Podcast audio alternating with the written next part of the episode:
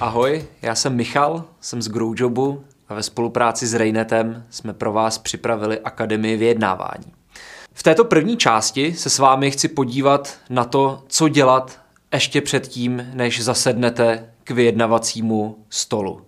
Chci se s vámi podívat na téma přípravy na vyjednávání a konceptu, který se nazývá BATNA strategie. Lidi mají tendenci přípravu podceňovat. Ne, že by nevěděli, co si připravovat, ale nevidí v přípravě důležitost pro úspěch v jejich vyjednávání. Tento fakt je způsobený tím, že my vnímáme úspěšného vyjednavače jako umělce, který dokáže dobře improvizovat, ovlivnit lidi a nějak to celý uhrát, a ne jako vědce, který se dokáže dobře připravit a mít ve vyjednávání systém a strukturu. Tohleto přesvědčení nás vede k tomu, že vnímáme vyjednávání jako umění a ne vědu. Příprava může ve vyjednávání hrozně pomoct. Může vás pomoct uklidnit. Když víte, že máte splněný váš domácí úkol, jste připravený na jednání, který vás čeká, tak můžete být ve vyjednávání klidnější a máte větší sebedůvěru. A pojďme si říct na rovinu, vyjednávání často není v rámci naší komfortní zóny a občas je to věc, která nás může stresovat. Druhý benefit přípravy je ten, že když ukážete, že jste připravený, tak druhá strana má menší tendenci vám lhát, blafovat a hrát s váma nějaké hry. Třetí klíčová věc je ta, že ve vyjednávání řešíte, jaká je vaše pozice, jestli je silná, slabá. To, jaká je vaše pozice, vy neovlivníte u vyjednavacího stolu, ale ovlivníte předtím, než jdete vyjednávat. Tím, že pracujete na vašich alternativách a přemýšlíte nad tím, jaký můžou být alternativy proti strany. Celkově vnímám přípravu na vyjednávání jako analogii s broušením sekery. Abraham Lincoln jednou říkal, že kdyby měl 8 hodin na sekání stromu, tak by 6 hodin brousil sekeru a 2 hodiny sekal strom. Podobně to vnímám u vyjednávání. Nepodceňujte přípravu a choďte vyjednávat s nabroušenou sekerou, protože budete mít lepší výsledky. Pojďme se podívat na to, co si před vyjednáváním připravovat. Chci s váma nazdílet pět kroků, který doporučuji v rámci přípravy na vyjednávání. A zároveň v dalších lekcích si ukazu, ukážeme další témata, které ve vyjednávání jsou důležitý a přípravu nám rozšíří. První věc, o který přemýšlím, než začínám vyjednávat a když konzultuji s klienty vyjednavací strategii, tak je otázka, co budete dělat, když se s danou stranou nedomluvíte. Anglicky tady k tomu existuje slovní spojení nebo akronym pěti anglických slov, který se nazývá BATNA. Best Alternative to Negotiable Agreement. V češtině plán B. Je to důležitý koncept ve vyjednávání, který budete pravděpodobně ode mě několikrát v této lekci slyšet. Pojďme si ukázat, kde může pomoct Batna na jednom příkladu. Když jsem byl pár let zpátky surfovat na Sri Lance, a když jsme přijeli na letiště v Kolumbu, tak jsme měli objednanýho řidiče, který nás hodil k oceánu a byla to tříhodinová cesta. Když jsme mu platili, tak nám řekl částku 15 tisíc rupí. Já jsem nevěděl, jestli to je hodně nebo málo, v přepočtu to bylo zhruba 2 až 2,5 tisíce korun. A řekl nám to s poznámkou, že to je jako friendly and local price, takže že to byla dobrá cena. Tak jsem měl ještě větší radost, zaplatili jsme mu to a šli jsme po 15 hodinách spát. Když jsme o tři týdny později odjížděli do České republiky, tak jsem si říkal, že si projdu na 20 minut ulici ve městě, kde jsme byli, který bylo teda velice podobně položený jako město, kam jsme přijeli, a že si zkusím udělat research toho, kolik stojí cesta na letiště. Prošel jsem ulici a za 20 minut jsem měl číslo na tři řidiče a jednu cenu, která byla okolo 8 tisíc rupí a ten člověk v ten daný moment, kdy jsme potřebovali odvést, měl čas. Když jsem o pět hodin později reagoval na sms našemu původnímu řidiči, který se ptal, kdy nás může vyzvednout, tak jsem mu odpověděl, že pravděpodobně pojedeme s někým jiným, protože jsme dostali lepší nabídku. On se překvapivě ptal na to, od koho jsme dostali nabídku a kolik eh, nám nabídl cenu, tak jsem psal 8 tisíc rupí.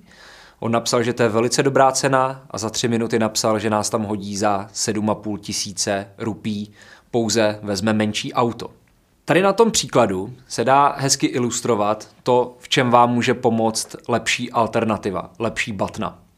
Pomůže vám to k tomu zjistit, jaká je férová cena, určit, kde je váš bod odchodu z vyjednávání a posílat, posílit vyjednavací pozici ještě předtím, než začnete vyjednávat. Pojďme se vrátit ze Sri Lanky do České republiky a ještě jednou si říct, co je hlavní myšlenka Batny. Pokud vyjednáváte a máte alternativu k nedohodě, tak vám o nic tolik nejde. Máte daleko větší lehkost ve vyjednávání, která vám pomáhá k tomu dosáhnout lepšího výsledku. Víte, že když se s danou stranou nedomluvíte, nekončí svět. Když já vyjednávám a vím, že mám půl roku dopředu plný kalendář, aktivit, schůzek, školení, projektů, tak se mi vyjednává daleko lépe, než když vím, že na tři měsíce nemám tolik práce. Nejsem tolik náchylný k tomu dávat slevy za každou cenu, se domluvit. A často to vede k tomu, že se dokážu domluvit ještě lépe pro mě. Když jste obchodník a máte konec kvartálu a máte ještě možnost uzavřít obchod s potenciálníma třema klientama, tak nemusíte ve vyjednávání třeba o ceně dělat takový ústupky, jako když spoléháte na jednu kartu. To, co je batna pro obchodníka, je aktivní akvizice, která pomáhá zvětšovat množství příležitostí, který vy v obchodě máte. Aktivní obchodník a plná pipeline příležitostí rovná se lepší batna. To, co je důležitý, není jenom před vyjednáváním přemýšlet o své batně, ale právě být aktivní v jejím rozvoji. Druhým bodem, po tom, co si připravujete batnu, tak je určit si cíle ve vyjednávání. Lidi často chodí vyjednávat a nemají určený cíle, respektive ty cíle jsou hrozně vágní. Chci vyjednat dobrou dohodu. Ukazuje se, že pokud máte nastavený vágní cíle versus pokud máte nastavený konkrétní a ambiciozní cíle, tak ta druhá varianta vás vede k tomu, že dosahujete lepších výsledků víte, kam míříte a když ty cíle máte ambiciozní, ale reální, tak vás to více motivuje se snažit k tomu, abyste tam došli. To, co doporučuji, doporučuji si stanovat, stanovit takový tři hladiny cílů. Ten první je takzvaný bod odchodu z vyjednávání. To hodně právě souvisí s batnou, která vás může nasměrovat na to, kdy z vyjednávání odcházím, kdy mi to nedává smysl. Je dobrý si to určovat, protože pokud to nemáte dopředu určený, tak se někdy můžete dostat do situace, kdy kejvnete na dohodu, do který byste neměli jít, protože pro vás není racionální. Ve vyjednávání se říká, že žádná dohoda je lepší než špatná dohoda. Mějte stanovený bod odchodu z vyjednávání, ale tím nekončete a určete si střední cíl, kam chcete mířit a nějaký optimistický cíl.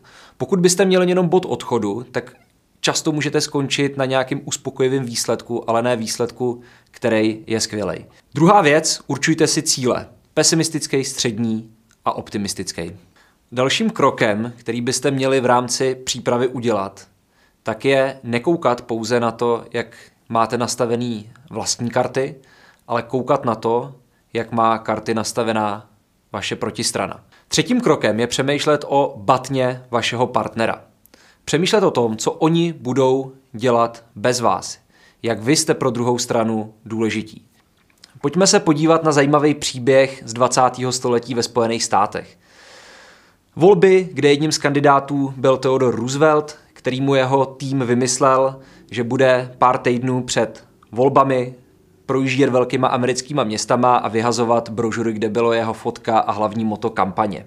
V průběhu kampaně udělali chybu, že vytiskli 3 miliony brožur a neměli práva na tu fotografii. Takže jste docela v blbý situaci, protože když zvažujete své alternativy, tak jedna z nich je ta brožury znova vytisknout s jinou fotografií. Pravděpodobně byste na to neměli peníze, protože byste znova museli investovat 3 miliony dolarů, což bylo v té době hrozně peněz. Druhá varianta, že to nepoužijete a část tady té kampaně vynecháte, pravděpodobně byste nevyhráli volby, protože to byl hlavní tahák. Třetí možnost, že zkusíte ty brožury rozhazovat a doufat, že si toho nikdo nevšimne. Pokud by si všiml, tak byly velký penále a pokuty, který by museli dotyčnímu fotografovi zaplatit. Co byste v této situaci dělali vy? Genialita kampaň manažera Roosevelta byla v tom, že nepřemýšlel nad tím, jaká je jejich alternativa k nedohodě, ale zamýšlel se nad tím, jestli to ten fotograf ví a co on bude dělat, když se s dotyčnou stranou nedomluví. Udělali strašně zajímavou věc, že napsali fotografovi telegram, kde ho nežádali o to, jestli si můžou koupit práva na fotografii a nepopsali celý ten průser. Nicméně oni to přerámovali a napsali mu, jestli se nechce zviditelnit na kampani prezidenta Roosevelta a drze se zeptali, kolik by za to byl ochotný nabídnout. O pár týdnů později jim napsal, že by měl zájem, ale dal by za to jenom 120 dolarů. Prekérní situace byla vyřešená. Co si z toho vzít? Když jste ve špatné situaci, nedávejte jí najevo a zkuste přemýšlet o tom, jestli i protistrana není ve špatné situaci a není pro ní nezbytný se s váma domluvit. Druhý příklad, který se pojí s mojí praxí, kde jsem tady toho know-how využil, bylo vyjednávání o nájmu kanceláří. Když přišel COVID v roce 2020, tak eh, naše společnost, jelikož je vzdělávací a konzultační firma, tak dělá školení, konference, které byly během jednoho týdne všechny zrušený. Řešili jsme, co budeme dělat a to, co jsme řešili, bylo, jak snížit na přechodnou dobu náklady. Jeden z větších nákladů, který firma našeho rázu má, jsou kanceláře. Potřebovali jsme vyjednávat s majitelem nemovitosti o slevě na nájemný, kterou jsme, který jsme měli v Praze. Byla nám nabídnuta možnost splatit nájemný postupně, my jsme však chtěli si vyjednat slevu na následujících 6 měsíců, kdy jsme měli podepisovat smlouvu na další roky. Když jsme se na vyjednávání připravovali, tak jsme nejdřív analyzovali, co budeme dělat, když se nedomluvíme. Řekli jsme si, že můžeme pracovat všichni remote chvilku, dělali jsme si uh, možnosti, kde jinde můžeme pracovat. Nicméně pořád alternativa zůstat v kancelářích, které byly na míru vybavený, nám přišla nejlepší a věřili jsme, že covid odejde a že se nám dál bude uh, dařit. Kde diskuze začala být zajímavá v rámci přípravy, bylo to, když jsme přemýšleli nad tím, jak karty může mít rozdaná protistrana. Co oni budou dělat bez nás, když odejdeme. Byl covid, a nebylo možné se s lidma potkávat fyzicky. Vy těžko jako majitel nemovitosti uděláte fyzickou prohlídku. Pravděpodobně firmy, které zvažují o nových kancelářích na ostěhování, tak to taky nebylo ideální období, kdy se pro tu změnu rozhodnout, protože třeba jste mohli dojít k tomu, že nový kanceláře nepotřebujete. Tady ta úvaha nás vedla k tomu, že pravděpodobně protistrana taky nebude mít dobrou vyjednavací pozici. Vstoupili jsme do toho tak, že jsme nešli agresivně, ale spíš jsme schrnuli, o co nám jde, kde bychom potřebovali pomoct. A dali jsme návrh, který obsahoval slevu na určitý počet měsíců. Protistrana řekla, že si to musí rozmyslet, že možná nějakýho nájemce má a že nám zavolá za pár dní. Za pár dní volali s výsledkem, že nám výjdou vstříc a získali jsme slevu v hodnotě několika stovek tisíc, která byla v té době naprosto klíčová. Co jsem si z toho odnes, je to koukat se na karty protistrany. Přemýšlejte nad tím, co oni budou dělat bez vás a jak vy jste pro ně důležitý. To, co vám taky může pomoct v analýze batny protistrany, je informace, kterou získáváte z kvalifikace pomocí metodologie BAND. Pojďme se blíže podívat na to, jak BAND souvisí s přípravou na vyjednávání a s analýzou vyjednavací pozice protistrany. Bavili jsme se o batně, teď se bavíme o bantu, tak snad v tom nebudete mít úplný guláš. Bant je takzvaná kvalifikační metodologie, kterou využíváte k tomu, když chcete identifikovat, jestli potenciální zákazník, s kterým se bavíte, je zákazník, který si nakonec může s vyšší pravděpodobností koupit váš produkt a vy mu chcete investovat váš čas. Probíhá to tak, že v průběhu prvního, druhého rozhovoru kvalifikujete nebo zjišťujete takový čtyři kritéria. To první kritérium je budget, jinými slovy, jaký je rozpočet daného zákazníka pro řešení a jestli má dostatečný budget a vůbec má smysl, aby vy jste se s ním bavili. Druhý kvalifikační kritérium je autorita. Kde zjišťujete, jak vypadá rozhodovací proces zákazníka a jestli není potřeba přizvat další lidi, kteří o nákupu budou rozhodovat. Třetí kvalifikační kritérium je potřeba, anglicky need, kde zjišťujete, jak silná potřeba klienta daný řešení mít je a jaká je to pro něj priorita.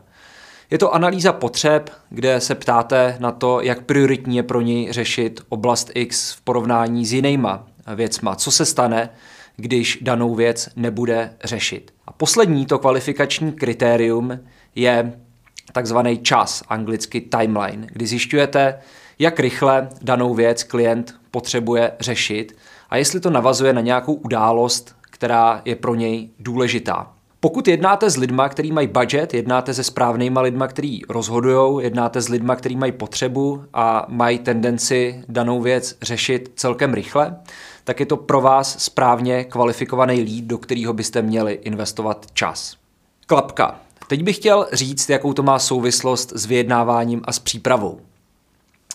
Když chcete analyzovat pozici protistrany, tak je pro vás důležitý znát, jak je silná potřeba druhé strany danou věc řešit. Pokud ta potřeba je silná, může to hrát ve váš prospěch.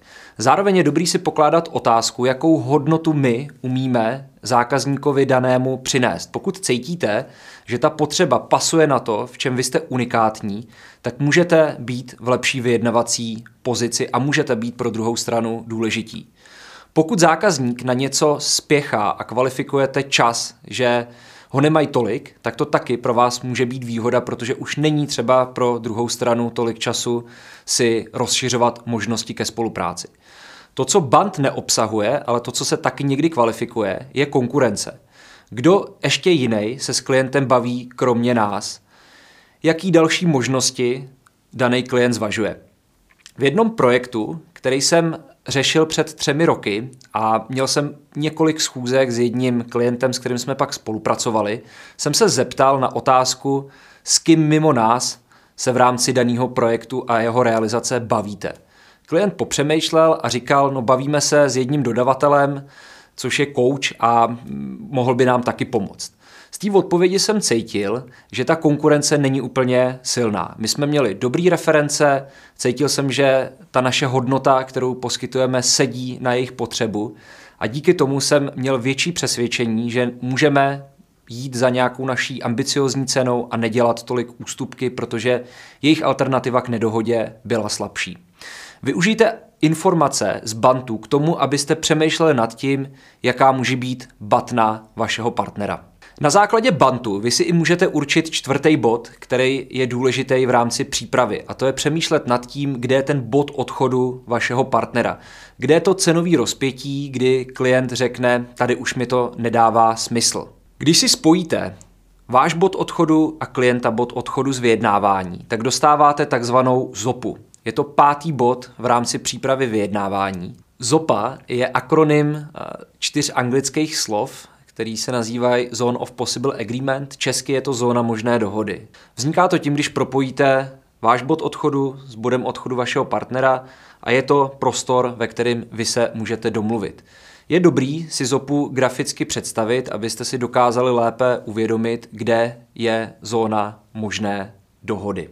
Pět bodů, které jsou za mě důležitý v rámci přípravy na vyjednávání, který vám můžou pomoct eh, lépe nabrousit vaší sekeru. A my si zároveň tady ty body budeme rozšiřovat o další věci, které vyplynou z dalších částí tohoto kurzu. Klapka číslo dvě. Když jsme se bavili o bantu, že vám může přinést cené informace pro přípravu na vyjednávání, tak je taky dobrý zmínit, že často band je používaný špatně, že je braný jako checklist otázek, na který se ptám a občas obchodník vypadá jako takový robot. A když ty otázky jsou ještě špatně a necitlivě položený, tak spíš tím klienta můžu ztratit a odradit, než od něj získat důležitý informace. Je dobrý band zapojit přirozeně do prodejního rozhovoru a zároveň, když pokládám otázky, které jsou citlivější, což může být otázka k rozhodování nebo k budgetu, tak eh, to přerámovat tak, že jsou to pro mě důležité otázky, kde s klientem poznáme, jestli my jsme pro ně relevantní dodavatel nebo partner, anebo Pokud ne, tak vám můžu doporučit třeba někoho, někoho jiného. Je vlastně potřeba v průběhu kvalifikace a pokládání otázek vytvořit neprodejní atmosféru, aby klient se necítil pod tlakem, že se ptáte na citlivé otázky. Zarámujte band tak, že to jsou pro vás věci, kterými si chcete ověřit, jestli jste pro druhou stranu správnými partnery. Raynet CRM je česká online aplikace, která vám pomáhá efektivně řídit prodej služeb a produktů vašim zákazníkům. Raynet používá přes 14 000 obchodníků s firem jako jsou MOL, Remax, AAA Auto, Vítkovice a Notino.